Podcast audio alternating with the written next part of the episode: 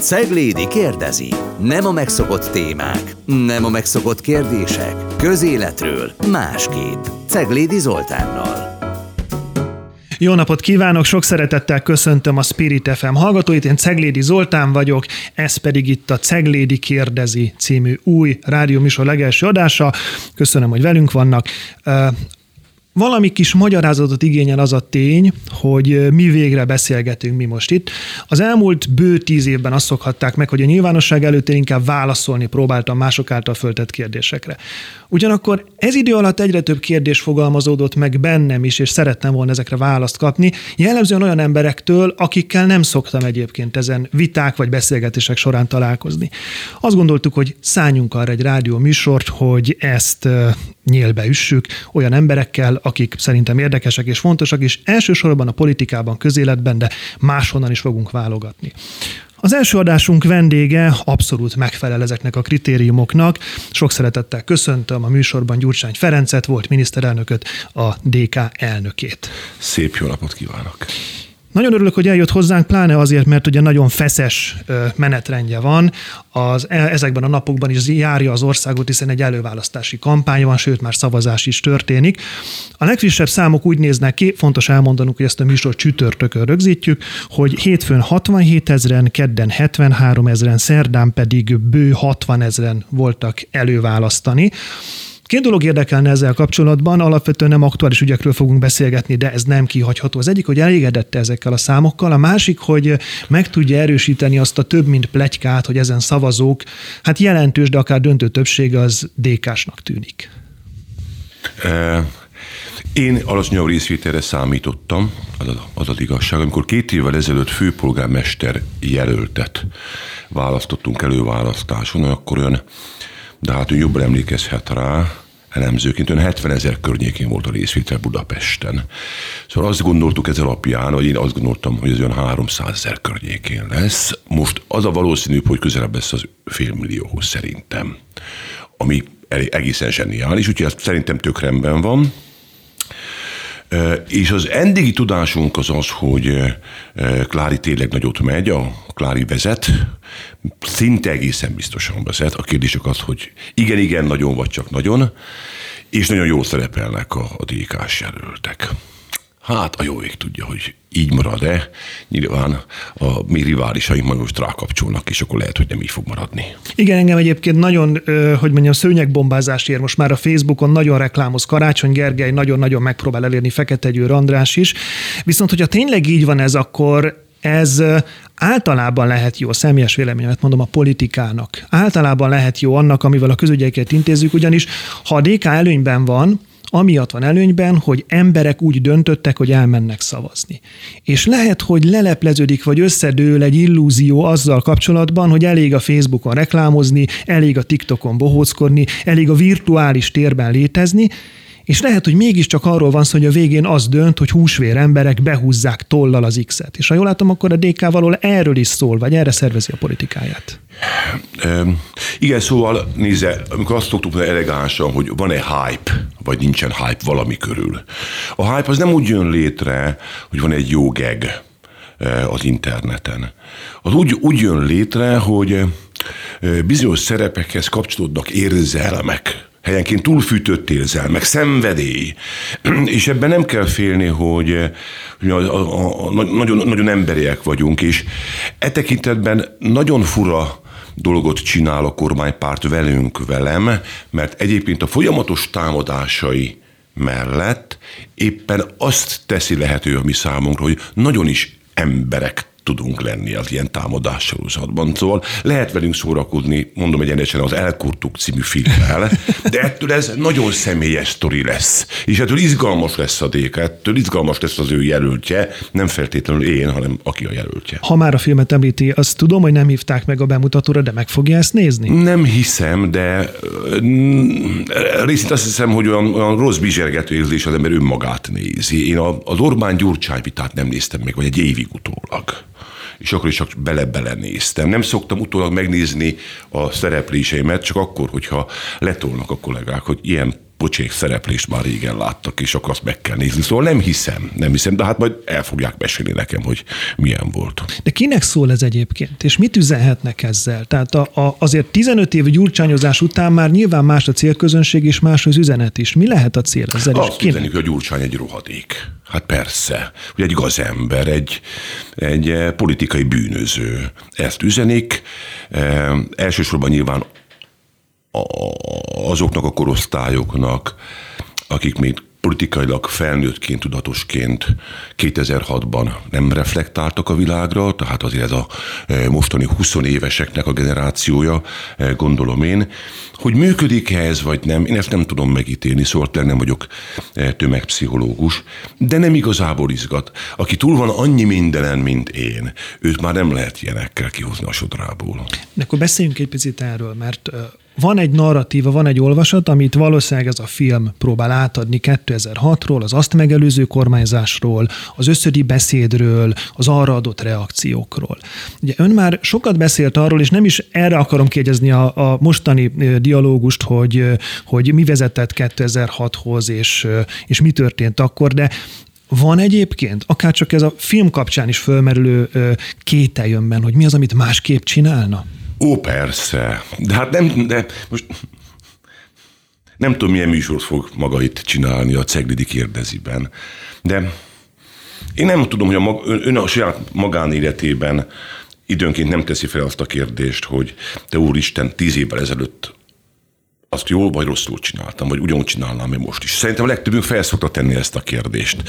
E, barátságról, házasságról, lakásvásárlásról, meg a diák akkori e, csalafintaságairól. Persze, hogy másként csinálnék egy csomó mindent. Bölcsebb, tapasztaltabb, érettebb politikus vagyok.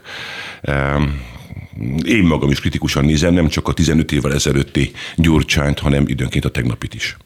Elmondom konkrétan, mire gondolok. Én azt tapasztalom 2010 óta, hogy Orbán Viktor csinál egy csomó mindent, amit egyébként a kampányban nem, hogy nem ígért meg, hanem az ellenkezéről beszélt. Csinál egy csomó mindent, amit egyébként 2010-et megelőzően simán csak megszorításnak hívnánk. És csinál egy másik csomó dolgot, ami meg reformdűvel lenne jellemezhető, mint kifejezés. Rengeteg átalakítást megcsinál, amiről szerintem ő nem tartott összödi beszédet a saját frakciójának. Tehát az egyik feltételezésem, hogyha ön annak idején nem mondja azt Balaton összödön a szocialistáknak, hogy most ezt meg kell csinálni, hanem csak megcsinálja, és nem szivárok ki erről egy beszéd, akkor lehet, hogy simán van egy reformkorszak Magyarország életében, amikor át tudja alakítani a nagy rendszereket, és ezzel a politikát is. Hajlok arra, hogy azt mondjam egyszerűen, hogy önnek e, igaza van, e, amikor arról szoktunk beszélgetni, hogy az a szakma, amit én űzök, ez a politikusság, ez egy nagyon bonyolult szakma, akkor részben arra utalunk, hogy ennek ezeket a jellemzőit, hogy bár igazad van mondjuk szakmailag, intellektuálisan, erkölcsileg, hogy hogyan tud ezt az igazságot politikai igazsággá formálni. A politikai igazság az, hogy van hozzá többséged. E, és nem csak a parlamentben, hanem utána, amikor az ország el is viseli ezt a történetet. Ez egy külön művészet. Ez nem elég, hogy jó ízdésű, meg okos fiú vagy, ehhez sok tapasztalat kell. Egyébként azt, azt a részét nem vitatom el e, Orbán e, miniszterelnöktől, hogy még az is lehet, hogy részben az én hibáimból tanulva részben, pedig hát azért benne van több mint 30 éve, ugye, tehát rendszerváltozás óta benne van. Ezt a részét ő nagyon kitanulta, hogy hogyan lehet akaratot átvinni politikában, jó és rossz célokra egyaránt, mert úgy látom, hogy azért neki mind a kettő oldalon elég hosszú a listája. A másik kérdés, és ez az utolsó, ami összöddel kapcsolatos, és ez sem igazából összödről, hanem az azt megelőző időszakról szól, hogy nem lehet, hogy igazságtalan volt a 2006-ot megelőző kormányzásával, amikor összödön beszélt? Nem lehet, hogy túl dramatizálta azt, hogy az mennyire rossz volt, és ma van egy olvasatunk arról, hogy a 2002 és 2006 közötti, de főleg a 2004-2006 közötti időszak az szimplán csak rossz volt, miközben nekem olyan emlékem van arról, hogy akkor volt a buliszíne, hogy akkor volt egy image kampány, akkor nem volt ciki a Magyar Szocialista Párt, akkor, akkor úgy nézett ki, hogy van egy harmadik utas megoldás, hogy Magyarországnak van egy válasza a baloldalon is arról, hogy mit kezdjünk a, a 21. század kihívásaival, tehát hogy, hogy volt egy, egy, egy vonzás ennek a politikai közösségnek. Hát, hát persze, csak ugye itt egy beszéd szituáció van. Engem nem arra kértek ott meg, hogy Gyurcsány kollega legyen olyan kedves, higgadtan és szárazan elemez az elmúlt másfél-két évet. Ez az a szituáció, hogy, hogy akkor a hallgatók meg a nézők megértsék, hogy összeveszel a kedveseddel három év szenvedélyes szerelem után, és azt mondod neki fölhevülten, eh, felemelt hangon, hogy semmit nem ért a mi kettőnk viszonya, nem érted? Ez az egész csak egy hazugság volt. Mondod a veszekedés hevében. Nem hazugság volt. Egy csoda is volt az a történet, de most éppen veszekszünk. E, a veszekedés mondatai általában nem alkalmasak a helyzet tárgyilagos leírására, de kétségtelen, hogy én politikusként valószínűleg nem engedhettem volna meg magamnak azt a szenvedélyt, azokat a túlzásokat, mert az ellenfeleim kezében ezek a mondatok hát fegyverré váltak, éppen velem, vagy velünk szemben. Sőt, nem csak önnel szemben. Ugye az előválasztáson Dobrev Klárának, ha már a kedvesét említett, a Dobrev Klárának az egyik legfontosabb ö, ö, üzenete az a kompetenciáról szól. Hogy ő tudja, hogy hogyan kormányzunk, ő tisztában van azzal, hogy hogyan működik a, a, az ország, a világ, az állam. Nem lehet, hogy ezt a reputációt is rombolja az a tény, hogy amire ő hivatkozik, mint tapasztalat, az, az összödön is kapott egy, egy, egy, egy léket. Klára tapasztalatai sokrétűek, és egyébként bizonyos értelemben persze benne van összött tapasztalata is, részint az, hogy mi hogyan éltük meg, részint az ellenfelénk mit csináltak ebben, de hadd mondjak önnek valamit, anélkül, hogy kibújnék a kérdése alól. Szóval mindegy, hogy mit csinálsz. Ha a Fidesz ellenfele vagy, akkor libás bajnai leszel. Egy pillanat alatt.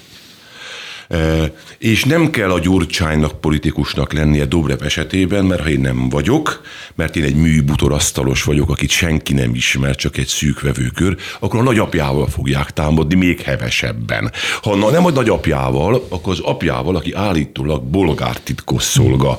És hogyha az sincsen, akkor nem tudom micsodával. Szóval én szerintem az egy tévút, hogy a Fidesz értelmezésének akarunk megfelelni, mert mi magunk ezt a harcot, ezt a meccset intellektuálisan, emberileg, lelkileg nem bírjuk. Én úgy látom, hogy a mi oldalunkon e tekintetben túl sok a gyenge harcos. Ez mit jelent? Eh, hogyha azt mondja rólunk a, a Fidesz, hogy hazaárulók vagyunk, ha merünk értelmesen beszélgetni arról, hogy rendben van-e a határon túliak szavazati joga, akik nem élnek itt, az ország többség azt gondolja, hogy nincsen rendben, mégiscsak a DK, amelyik emellett kiáll. Miért? Mert a többi párt vezetésnek nagy része elfogadja azt az értelmezést a magyarság tudatról, amit a Fidesz ad. Nem elég nyitott ahhoz, hogy merjen más gondolni erről, mint a Fidesz. Megadja magát. Én meg nem adom meg magamat nekik. Ú, én ebben még egy picit pessimistább vagyok, mert én hallottam Jakab Péter válaszát egy interjúban azzal kapcsolatban, hogy ő miért kritikus adott esetben a határon túlról érkező szavazatokkal, és ő bizony azzal érvelt, hogy határon túlról szavazzák majd be a parlamentbe Farkas Flóriánt. És hogy miért pont egy roma vezetőt sikerül a, a jobbik elnökének kiválasztani, a célkeresztbe vonnia, az picit átvezet minket arra a kérdésre is, hogy ugye önnek most ebben a, a, küzdelemben vannak szövetségesei. Nagyon messziről indultak. Amikor 2006-ról beszélünk, akkor egy olyan időszakról beszélünk, amikor a ö, jobbik ön ellen tüntet az utcán. De egyébként Fekete Győr András is tizenévesként az édesapjával kint van, és szintén... Ö, meg az LMP is, igen. meg mindenki. Tehát, hogy, és most arra jutottunk el odáig, hogy ezek a pártok, ezek egyrészt önnel szövetségben indulnak, másrészt a beszélgetés onnan indult, hogy ugyanakkor a DK az, aki úgy néz ki most legalábbis, hogy az előválasztás jelen szakaszában még föléjük is ö, nő. De biztos, hogy megtették ezt az utat ezek az emberek? Arra gondolok, hogy Jakab Péter a parlamentben, ugye most a, héten, hát ez az Orbán viktóriázás. Szerencsétlen, ugye? Hát ez a ennél, du, ennél durvább, amit ön, Én ön erről gondolom, gondol. Azt uh-huh. gondolom, mert hogyha az alföldi robertázást kikértük magunknak, és akkor tényleg meglehetősen hangos volt a, a, az ellenzék, amit szintén egyébként a Jobbik mondott, tehát a Jobbik nélküli ellenzék volt hangos, akkor lehet, hogy most is, tehát engem zavar a csend, meg kell, hogy mondjam. Ne zavarja, azt tudom önnek mondani. Harcban vagyunk, eh, tíz éve ellopták Szép Helénát, és ott állunk görögként eh, Trója falai alatt, most már szeretnénk befejezni ezt a háborút, és A görög törzsek között van vita, de abban nincsen, hogy el akarják foglalni Tróját. Most nem nyithatjuk ki ezt a vitát. E, szóval én nem tudom, hogy a hallgatóink mit gondolnak, hogy mi hangzik el mondjuk a Ferencvárosnak, vagy a Honvédnak az öltözőjében meccs előtt. És a bal összekötő helyen játszó játékos nem biztos, hogy, e, hogy mondjam, kebel barátja a középcsatárnak de ha kimennek meccsre, akkor nem ezzel foglalkoznak. Mi most kint vagyunk egy meccsen. E, szerintem ön, meg a bennünket ismerők sejthetik, hogy mit gondolunk mi erről a mondatáról Jakab Péternek. Nem fogok Jakab Péterrel elkezdeni most vitatkozni, eh, akkor sem, hogyha azt mondják, hogy, hogy eh, hogy mondjam, ez egy, ez egy elfogadhatatlan politikai kompromisszum. Van ugye, ugye ez nem egy alkalmi kompromisszum, hanem van egyébként egy olajozottnak tűnő együttműködés a DK és a Jobbik között az előválasztáson. Mi az oka annak, hogy nem az MSZP-vel, ahol, ahol ugye korábban mégiscsak, eh, hogy mondjam, tehát közös címre voltak bejelentve, vagy akár a Momentummal, ahol meg azt látom, hogy szakpolitikailag kisebb a távolság, hogy nem velük állapodtak meg. A beszélgetésünk hírértékű része akkor most fog következni, mert ezt alig vártam, ha valaki egyszer megkérdezze tőlünk. Tényleg, ez olyan elképesztő, ami zajlik itt a magyar politika környezetében, de hozzáteszem annék, hogy bántanám önt a maga szakmájában is. A DK a szocialista párttal ült le tárgyalni elsőként, jó egy évvel ezelőtt. Elég természetesnek tűnt őszintén szólva. Miközben mi majdnem ugyanazokon a helyeken vagyunk erősek, tehát velük lett volna a legnehezebb megállapodni, de van egy természetes útja az egymásra találásnak. Nagyon jól haladtunk. És amikor Karácsony Gergő bejelentkezett közös miniszterelnök jelöltnek, akkor az lett a közös meggyőződésük, hogy ők ketten együtt olyan erősek lesznek, hogy nem kell velünk megállapodni, és elkezdtek egy hosszú-hosszú tárgyalást a jobbikkal. Majdnem révbe jutottak. Mi meg ott ültünk két szék között a pad alatt, mikor leesett a tantusz. A szocik azért mennek ki ebből a tárgyalásból, mert valamit zajlik itt a hátunk mögött.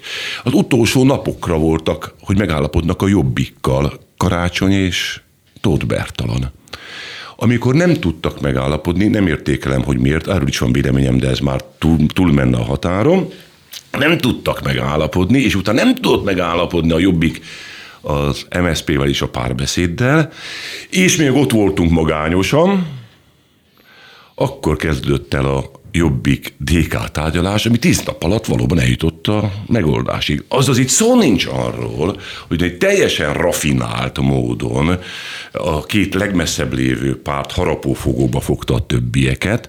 Mi több én legején elmentem e, Fekete Győr Andráshoz, hogy András, én azt gondolom itt most már elég öreg politikusként, hogy ha hatan indulnak el egy választáson, ott sok kis koalíció lesz a végére kezdjünk el beszélgetni arról, hogy van-e helye veletek valahol ilyen kis koalíciónak.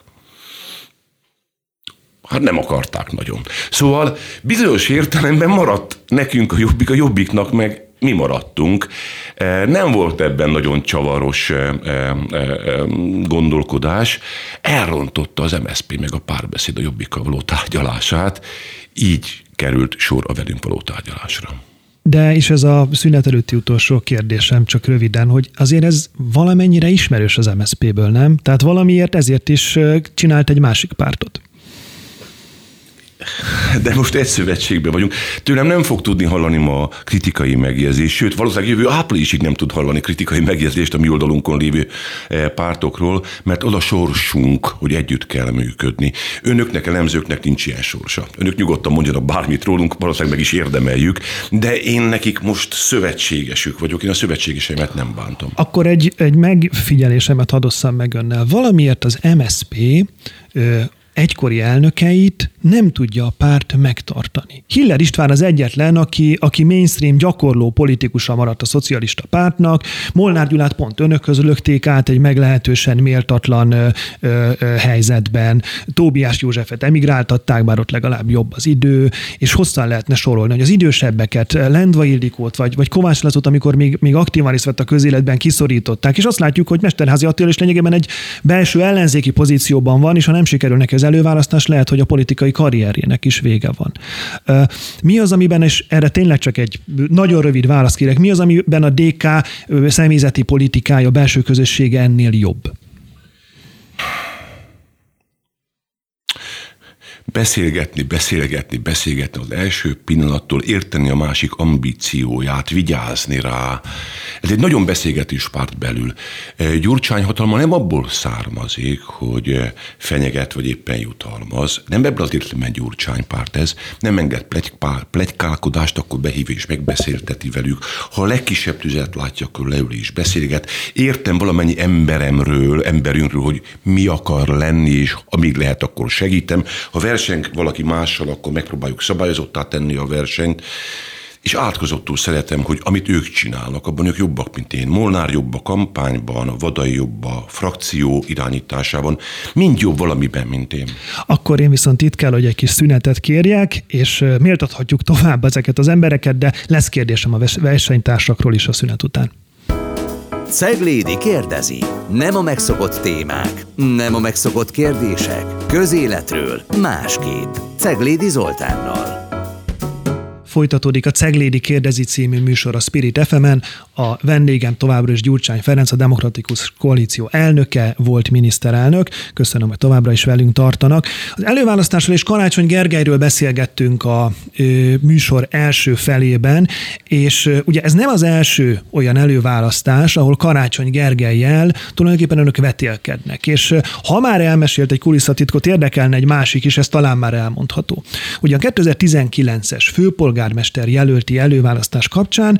Volt némi, hogy mondjam, konfliktus vagy durcizás annak kapcsán, hogy a demokratikus koalíció is végül jelölt Kálmán Olga személyében eh, az előválasztáson egy indulót Karácsony Gergelyel szemben aki egyébként kezdőpolitikushoz képest nem is végzett rossz eredménnyel.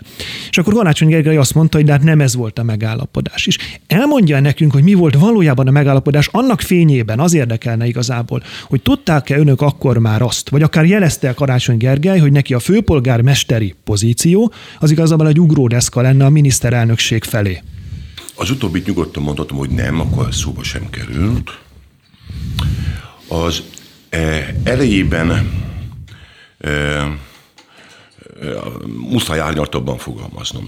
Volt egy írásos megállapodás a Demokratikus Koalíció és Karácsony Gergely között 19 januárjában, februárjában, ami arról szólt, hogy miután meghallgattuk az akkor versengő két jelöltet, ugye a mostani zuglói polgármester Horváth Csaba volt akkor még versenyben, a korábbi zuglói polgármesterrel Karácsony Gergelyel, hogy mi Gergőt támogatjuk ebben az ügyben. 6-7 pontban volt ez a megállapodás részletezve.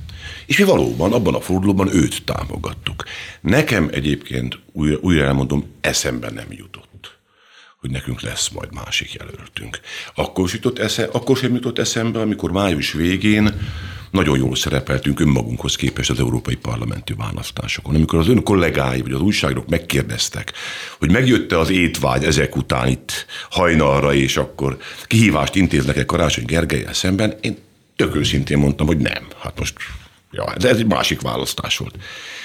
És azt kellett, hogy lássam, hogy a saját pártom vezetésében nagyon sokan meg nem így gondolják. Másnaptól szembesültem én ezzel, hogy rágták a fülemet, hogy Feri, ez nincs rendben. Hogy a Gergő teljesítménye az nem elég jó, ez sem jó, az sem jó. Láthatólag van itt támogatás, kell jelölt, és Kálmán jelölését sem én tettem meg, egy nyugodtan elmondhatok. Én egy darabig ellenálltam a sajátjaimnak is, hogy gyerekek, ne vicceljetek, már megígértük. De az a megállapodás még egyszer mondom, nem erre vonatkozott, hanem még a Horváth Csabával való versenyre. És a végén beadtam a derekamat, de máskor is van a DK-ban, szóval engem leszoktak időnként szavazni. Így került erre sor, Uh, utólag azt szokta mondani Karácsony főpolgármester úr egyébként, hogy neki ez nagyon-nagyon jót tett, mert tényleg összekapta magát. Végre volt egy kihívó, és lett tétje a történetnek. Hatalmasat futott egyébként akkor Karácsony Gergely ebben a második fordulóban. Úgyhogy remélem, hogy nem marad benne az érszálka. Vagy mély szálka nem marad benne. Mi az oka ennek a káderkeringőnek egyébként? Tehát, hogy azt látni, hogy ha van egy sikeres politikus az ellenzéknek, akkor ö, újra és újra eszébe jut őt jelölni ennek a közösségnek újabb és újabb pozíciókra, anélkül, hogy egyébként kifutná azt a mandátumot, amire eredetileg jelent. Tudja maga erre a választ? Én szerintem most miért velem akarja kimondatni? Hát azért van ez, mert kevés a karakteres politikus. Ez a tömegdemokrácia és nagyon mediatizált demokrácia, ez iszonyatosan követeli a karaktert. Nem elég, hogy szép vagy, okos vagy, valami vagy, hanem működnöd kell ebben a nagyon nyilvános világban, és én szerintem e tekintetben személyiséghiány van a mi oldalunkon. E, e, nagyon sok olyan politikus kolléga, akik nálunk is kitűnő munkát végez, szóval ugye az előbb elkezdtem sorolni, hogy a saját, nekem öt helyettesen viszi lényegében a pártot, ha én két hétig nem nézlik rá a DK-ra, nem vennék önök észre. Tényleg nem. És nem is dolgom, hogy én naponta menedzseljem ezeket a dolgokat, most arra már. De a káderkeringőt, amikor ön mondja, akkor nagyon erős szerepben lévő első számú vezetőkről beszél. Polgármesterről, főpolgármesterről, miniszterelnökről. Jobb lenne, ha lenne még tíz olyan ember, aki erős karakter. Hogy lehet őket behozni? Nem lehet. Nem lehet? Ez vagy van, vagy nincs. Tehát a, ez a második embereket föl lehet építeni. Jön a, jön a Human Resources osztály, és akkor kitalál mindenfajta jópofoságokat. Második emberig fel lehet építeni embereket. Ez a káder építés, hogy mi a bánatnak ugyan hívják. E, az első számú ember az van, vagy nincs. Az jön, mint a buzgár. Nem tudod visszanyomni. Ránézel, és valaki bejött a szobába. Úgy tudod bejönni, énekelték Désék, vagy udvaros Dortya talán. Szóval e, ilyen, e, ezek vagy belépnek a politikába maguktól, vagy, vagy nincsenek. Szerintem. Beszéljünk akkor egy kicsit a DK-ról. Ugye mm, szinte pontosan tíz évvel ezelőtt döntött úgy, hogy az MSP helyett egy kvázi zöldmezős beruházást hoz létre a politikában. Láttuk, hogy egyenként szedi össze az embereket ahhoz, hogy el tudjanak indulni. Azt gondolta, lesz frakciója, ezt Kövér László és az akkori szocialista frakcióvezető együttes döntése akadályozta meg, és nagyon sokáig egyébként ugye a DK az be volt szorulva egy sáv alá. Azt láttuk, hogy még 2018-ban is nagy erő kellett hozzá, hogy önállóan, de küszöbb fölé jussanak. És a, az LP e választás volt az első áttörés, de ha jól látom, most megint volt egy kísérlet arra, hogy ne legyen DK, és ezt lehet, hogy visszaverik. Gondolta azt tíz éve, hogy egyszer a DK lesz a, az MSP mellett a nagy testvér? Ó, azt igen, gondoltam, vagy legalábbis reméltem. Szóval ez a merjünk kicsik lenni, ez nem egy nagyon jó program egy politikusnak. E- mi azt szoktuk mondani egymásnak, hogy az légy, aki nagy. Eh, Charlie száma. A, a Duma, Duma színházban az ilyen szóvicekért fizetéslevonás jár. Igen? Igen. Hát, szóval az a, az a természetes, hogy a, a mi szakmánkban azt szeretnénk, hogy sokan gondolják azt Magyarországra, hogy mit gondolunk, akkor tudjuk jól képviselni a, a, az ország ügyét. Ahogy a, ön a saját szakmájában azt szeretné, hogy ezt a műsort sokan hallgassák, hogy az elemzésére azt mondják, hogy az Zoli talált el, hogy mi történt itt. De ez a természetes. Én abban nem voltam biztos, hogy miután engem azért sok apró részlet nem izgat. A politikában sem. Hogy az, ami ennek a pokoli nehéz része, megépíteni egy pártot, hogy azt én végig tudom-e csinálni, mert az én karakterem valójában nem ez. Fogok-e tudni találni olyan embereket, akik ebben segítenek, és találtam, lásd Varjú Laci aki ebben egészen zseniális. Ez volt a legnehezebb része, és utána kitörni abból a bezártságból, amiben engem bezárt a mai kormány is, meg a mai ellenzék egy része, az már nem nagyon zavart. Én azt gondoltam, hogy hát szerintem elég jók vagyunk, ez előbb-utóbb működni fog, bár voltak kritikus pillanatok természetesen, amikor az is benne volt a pakliban, hogy túlzott, túlzóak voltak az én elvárásaim. De milyen egyébként az, amikor, a, amikor először egy, egy az összefogásról szóló megbeszélésre bejön az LMP elnöke, bejön a Jobbik elnöke, és Gyurcsány Ferenccel kell megbeszélnie azt, hogy akkor ö, hogyan állapodnak meg? Ugye ezt az összefogás keretet, ezt legrégebb óta mi próbáltuk építgetni, szövegben, cikkben, intellektuálisan gesztusokban, és amikor a hat pártelnök és társelnök tavaly nyáron először leült, az technikailag is mi készítettük elő. És azt mondtam az enyémeknek, gyerekek, itt egyetlen egy cél van, hogyha annélkül be tudjuk fejezni ezt a első megbeszélést, hogy bárki is fölállt volna, akkor győztünk. Egy nagyon picike lépések mentek előre. Csak tavaly decemberben mondta ki a Jobbik azt, hogy közös listára is hajlandó feljönni. Ez egy nagyon óvatos manőverekkel teli sok-sok év volt. Bocsánat, szavát ne feledje, csak pont, hogy a Jakab Péter Hont Andrásnak nyilatkozta annak idején, és ez pár hónapja volt, hogy a Gyurcsány Ferenccel nem megy közös listára. Ez meg fog történni. Hát aztán jött. De nézzen, önöknek nehezebb dolguk van, mert önök a mi szövegeinkből indulnak ki. Én meg időnként pontosan tudom, hogy nem nagyon kell meghallgatni ezeket a szövegeket, mert a politikai bölcsesség nem ugyanaz, mint az akadémiai bölcsesség. A politikai bölcsesség valójában az, hogy jobban megérted, hogy merre megy a világ. Szerintem 14 óta pontosan lehet tudni, a világ arra megy, hogy amíg Orbán van, addig az ellenzéknek együtt kell működnie. Az én bölcsességem csak annyiból áll, hogy előbb mondtam ki, mint a többiek. Volner, Volner János megföltette a pontot az íre a választási törvényt illető módosításával. E, igen, igen, igen. Ugye most arra utal, hogy 71 néhány körzetben Így van, tehát lényegében igen. lehetetlenné vált az, hogy külön De ugye ez nem a Volner volt, ugye maga is azt gondolja. Igen, én azt szoktam gondolni, hogy nem egy fideszes képviselőnek jut eszébe péntek este, hogy egyéni képviselő indítványal átírjon igen. hatalmas alrendszereket. De akkor, ha már a munkámat, a szakmámat említette, kicsit jöjjön át az én oldalamra. Igen. Hosszabbítsuk meg ezt az idővonalat. Tehát tudja azt, hogy 14 óta, hogy hogyan kellene a választáson szerepelni, vagy elindulni. Tudja azt, hogy mit lehet elérni 22-ben. Mi történik utána? So, azért nem tudom most önnek egyszerűen megmondani, mert legalább két dologtól biztosan függ. Győzünk vagy nem győzünk.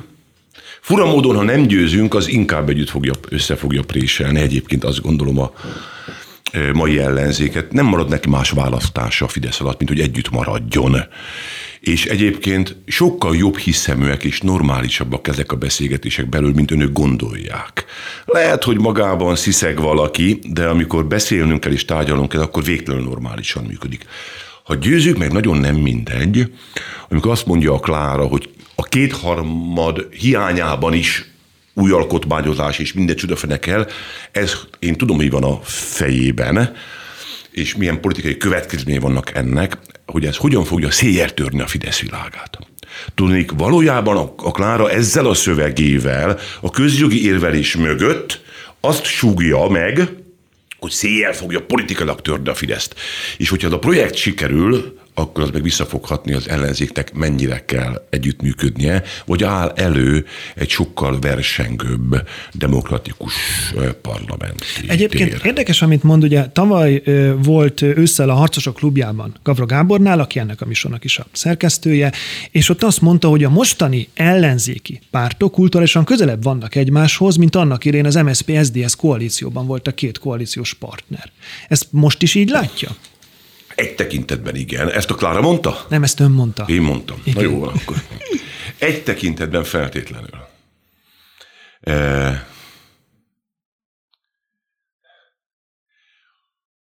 Az SDS-ben volt egyfajta intellektuális politikai felsőbbrendűsége. És azt hiszem, hogy jó néhányan ott magukban úgy gondolták, hogy ez a, ez a szoci világ, ez maga mucsa. És ezt nagyon nehezen emésztette egy sokkal nagyobb párt, hogy őt lenézték. Valójában lenézték, azt hiszem, a LDS-ben nagyon sokan a szocipártot. Itt ilyen nincs. Itt senki nem képzel azt a másikról, hogy kulturálisan, morálisan, intellektuálisan fölött áll valakinek. Hát, hogy az egyiknek 5%-a van, a másiknak meg 15, az egy dolog, de ez szokott változni. Szóval én, én is megírtam a 2%-os pártot is, mert megírtam a 18-at, most már azt hiszem, az a legtöbb, mint valaha nekünk mértek. Lesz ez még ennél is több, úgy látom. De ez jön meg, megy. Itt nem szabad, hogy az ember megbolonduljon, az viszont rögzült. Mi vagyunk a felsőbbrendűek egy picikét, és ez valóban nagyon zavaró volt. Uh-huh. Mi lesz akkor? Jó, akkor a DK-val mi lesz? Ennek a projektnek mi a célja? Hiszen, hogyha, bocsánat, csak hogyha azt mondja, hogy összekényszerülnek, az valahol egyébként DK érdekei ellen hat, nem? Tehát lehet-e sikeres úgy egy párt, hogyha egyébként abban gondolkodunk, hogy ez nem csak egy párt? Jaj, nagyon nem szeretném elbizonytalanítani azokat, akik mostanában ránk szavaznak, és tényleg egyre többen vannak, de muszáj hogy azt mondjam nekik, hogy engem persze egy ponton túl a hazám jobban érdekel, mint a pártom.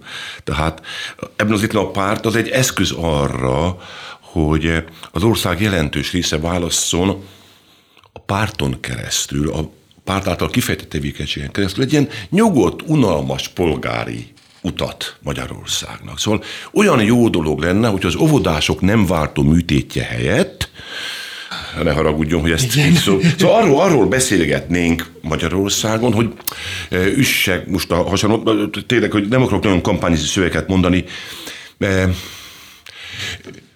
mikor előnyös a családi adókedvezmény, mert előnyös időnként, és hoz a konyhára, nyilván is, mikor előnyös a családi potlik. Ez két versengő koncepció, mind a kettőre lehet küldte ugyanazt a pénzt. Tudják, hogy mi inkább családi potlik pártiak vagyunk, jobb oldal inkább családi adókedvezmény pártiak. Magyarországon ilyen értelmes vitákat folytatnánk. Melyik a jobb a kettő közül is, mikor még ilyen országot szeretnénk. Na most ehhez képest a DK, hát nem kulcskérdés. Egyébként ezek a viták megjelennek az előválasztási vitákban? Mit tapasztal? Erről vitatkozik az ellenzék? Kívül egyáltalán nem nézze, pokolian egyszerűek ezek a fórumok, most innen ön tudja, hogy éppen Gyulára, meg Békés Csabára, meg Szolnokra indulunk, azért itt valójában a mi választóink jönnek, egy picit erőt merítenek egymásból az utcafórumokon, meg azt mondják, hogy Orbán menjen a csodába is, és a demokratikus ellenzék. Ilyen nagyon mély beszélgetéseket folytatunk egymással. Amikor az ellenzék csinálta a programját, van egy alapprogram nevezetű. Igen, közös, ez a közös alap. Alap. E, ott igen, ott, ott nagyon, ott azért lehet érzékelni, hogy ki egy kicsit liberálisabb, ki egy kicsit konzervatívabb, e, és valójában azt javasolnám mindenkinek, hogy ne azt olvass el, ami le van írva, mert az túl nyilvánvaló. Ami nincsen leírva, abban van vita. Ugye, mert mikor hat, hat embernek kell írni egy programot, akkor az úgy, úgy születik meg a végén, amiben egyetértettünk, leírtuk, amiben nem értettünk egyet, azt nem hoztuk szóba.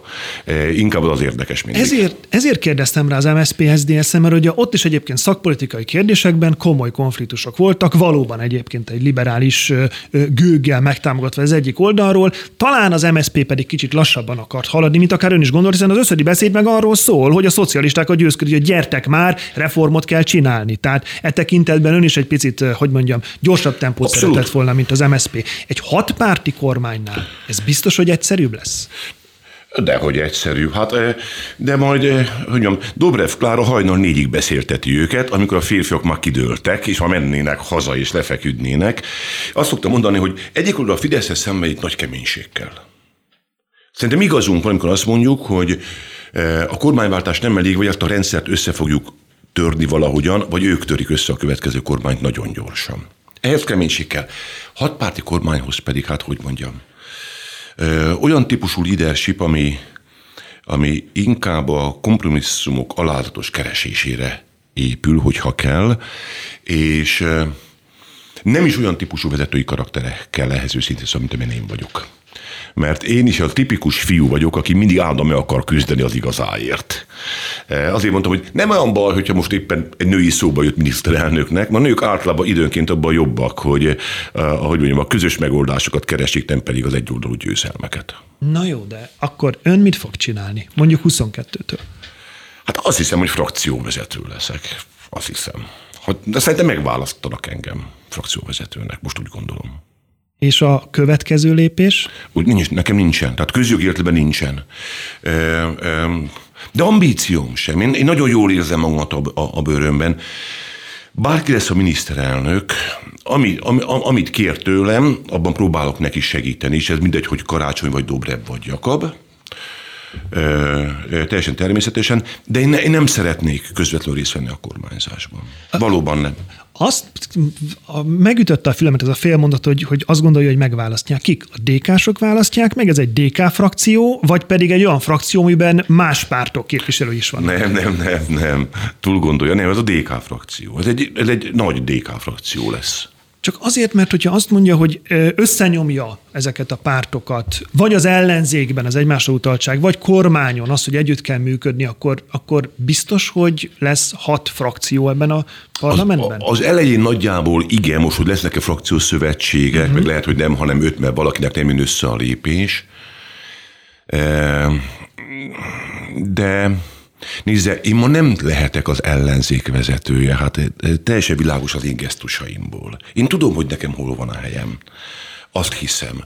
És én pokol jól érzem magamat a bőrömben akkor, amikor eh, azt a világot a dékán keresztül tégláról téglára szépen építgetjük. Ha lesz az ellenzéknek közös nagy frakciója valamikor, annak szerintem már nem Gyurcsány lesz a vezetője. De volt erről szó? Nem. Tehát a, amikor nem. arról beszélnek, hogy hogyan osztják el a különböző helyeket. Nem beszélünk erről. Uh-huh. Becsületszavonról nem beszélünk erről. Tehát én még nem hallottam olyan informális beszélgetésem, hogyha bekerülünk és győzünk, akkor melyikünk melyik tárcát szeretné vinni. Soha. De ez nem csak jó ízlés kérdése, az is hanem őszintén a politikai racionalitás kérdése. Hát most olyan kevés energiánk van. Töltsük ezt azzal, vagy kössük le azzal, hogy nem létező posztokat itt osztogatunk egymásnak. Viszont akkor nem nem létező posztokról, hanem másodperceken belül eldöntendő sorrendről hadd kérdezzek. Uh-huh. Ugye most előválasztási kampány van, az egyéni képviselőjelölti mandátumokért induló ellenzékiekről döntenek az ellenzéki szavazók. A közös listáról önök fognak dönteni, de mikor és hogyan? Hát van egy közjogi határidő, azt én most fejből nem tudom, azt szerintem, hogy jobban tudja, amikor kírja a köztársasági elnök úr a választást, akkor a választást megelőző 30 nappal talán le kell adni a listát, valami ilyesmi, ugye? Nagyságrendileg. Most Nagyságrendileg elég, hogyha körülbelül jövő februárban állnak ugye? elő. Kampány szempontból nem biztos. Miért nem? Hát ha én, én most megeszem a sapkámat, ami nincsen, ha valakit rohadtul érdekel, hogy ki van a 35. helyen az ellenzéki listán. E, meg hogy egészen pontosan a DK-nak a befutásra esélyes a lista első felében ott lévő kollégák közül 15, 25 vagy 30 százaléka van-e? Hanem mindegy.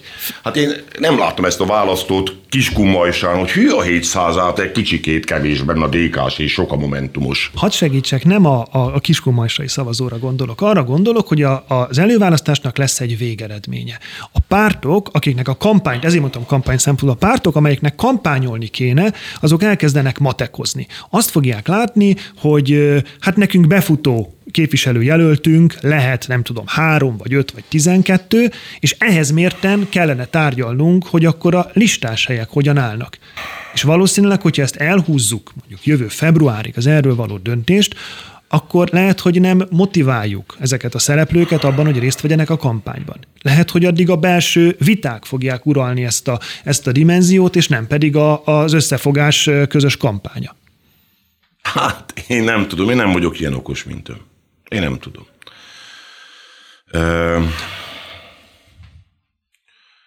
Nézze. Azt szokták mondani, a határidő a legjobb múzsa, nem? Oké, okay, akkor egy konkrét, Most... egy konkrét szereplőre fogok rákérdezni ennek kapcsán. Ugye Fekete Győr András konkrétan kizárta, hogy Tóth Csaba, a szocialista Tóth Csaba fölmesten a közös listára. És eddig ez nem is volt kérdés, hiszen úgy nézett ki, hogy torony magas esélyese a, annak, hogy megnyerje az előválasztást. Mit gondol arról, hogy láthatóan az ellenzéket megosztja belülről Tóth Csaba indítása, sokkal jobban, mint bármelyik más jelöltet, és mi lehet az ő politikai sorsa? Én általában azt gondolom ilyen ügyekben, ha nem haragszik, hogy nem kell ezekről túl sokat nyilvánosan beszélni, és emlegetni vétózást, meg nem tudom micsodát.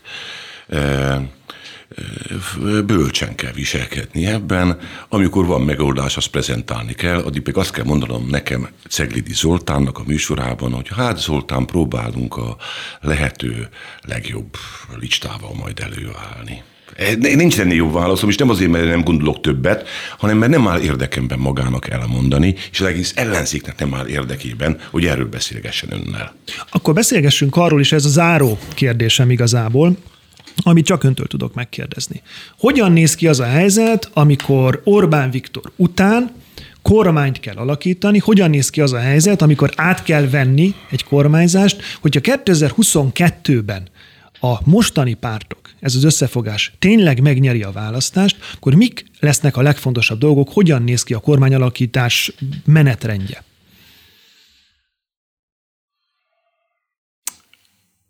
Ha igaza van Dobrev Klárának, és remélem, hogy igaza van, akkor képesek leszünk felállítani egy árnyék kormányt. Az árnyék kormány az egy valóságos előképe lesz a későbbi köztársasági kormánynak, ott bizonyos vitákon azért túl leszünk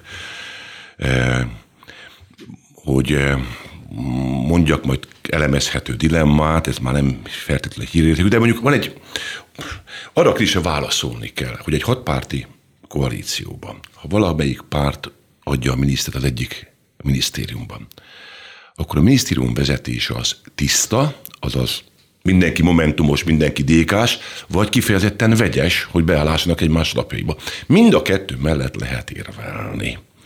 Más-más kormányzás jön ki az egyikből és a másikból. Szerintem először majd ezeket kell tisztázni. Mondok még valamit önnek. Eddig olyan erősek voltak a miniszterelnökök, én is, hogy valójában a miniszterelnök kimondta a döntést, és sem volt szavazása kormányülésem. Egy hatpárti koalíciós kormányban a miniszter inkább a miniszterelnökhöz lojális, vagy a saját pártjának az elnökéhez. És az utóbbi abból mi következik a kormány ügyrendjére nézve. Tehát ezek nem túl látványos ügyek, de önnek, ön elemzőként pontosan tudja, hogy ezek a nagy ügyek. Utána többi már, hogy ki a miniszter, hát miniszterek mindig lesznek majd. Viszont ön lesz az egyik, vagy talán a legnagyobb frakciónak a vezetője. E tekintetben fontos szerepe lesz a kormányzás alakításában is, hogy mihez szállítja a szavazatokat. Igen, és éppen azért, mert én tudom, hogy mi vagyok a magyar politikában. Ezért azt elhihetik, hogy végtelen nagy mértékletességgel és nagy lojalitással fogom szolgálni a kormányt. A kormánynak kell kormányoznia, nem a parlamentnek. Nekünk, a parlamentnek és a parlamenti frakciónak támogatni kell a kormányt, és támogatni fogom a kormányt, bárki is legyen a kormányfő. Ez a legjobb végszó ez a beszélgetés. Ezt köszönöm szépen Gyurcsány Ferencnek, a Demokratikus Koalíció elnökének, volt miniszterelnöknek, hogy a vendégünk volt, a Spirit FM hallgatóinak, hogy meghallgatták a Ceglédi Kérdezi című műsor első adását, Gavra Gábor szerkesztőnek a munkát. Mindenkinek további jó napot kívánok. Viszontlátásra. Ceglédi kérdezi. Nem a megszokott témák, nem a megszokott kérdések, nem a megszokott Ceglédi Zoltán. Közéletről másképp. Pénteken 16 órakor a Spirit fm -en.